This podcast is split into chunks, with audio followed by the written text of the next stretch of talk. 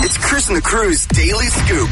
George Floyd's brother, Terrence Floyd, went yesterday to the site on that Minneapolis street where his brother died and made an emotional plea for peace, saying that violence and destruction is not going to bring my brother back.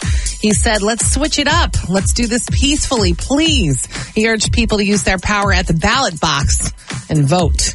A peaceful protest is planned in Princeton today. It's called Kneeling for Justice. It's going to be from 5 to 6.30 p.m. tonight, Nassau Street and Witherspoon Street, right in the center of town there in honor of George Floyd and in solidarity with Black Lives everywhere. Now, if you can't make it, they say that's okay. You can participate virtually by posting a picture either kneeling, standing, or sitting, whatever you're able to do, and use the hashtag Princeton for Black Lives. They say if you are going to come, bring a friend, bring some water, please wear a mask, and they're still hoping to social distance. They can spread out all down Nassau, uh, down Nassau and Witherspoon Street. So hopefully they'll see you there tonight. So the FDA has approved a home testing kit for coronavirus. You swab yourself and then you send the swab to a lab for testing. That's kind of interesting.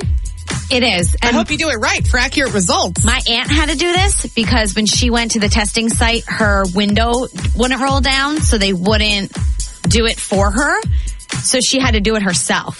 And I was like, oh my God, you like shoved that thing up your nose? She's like, yeah. Huh. But she said it was fine. She said it was not that bad. She said, you know, you just tilt your head back and A girlfriend of mine just had straight. it. She said it felt like a little tickle. It really wasn't that bad, she said.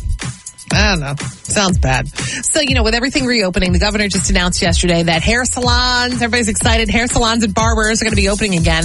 But don't be surprised if you have to sign a waiver at these places that are opening again. Sure. They say it's kind of becoming common at businesses uh, for people to sign a waiver saying, you know, they acknowledge the risks of catching coronavirus because it's not going away just because we're opening things.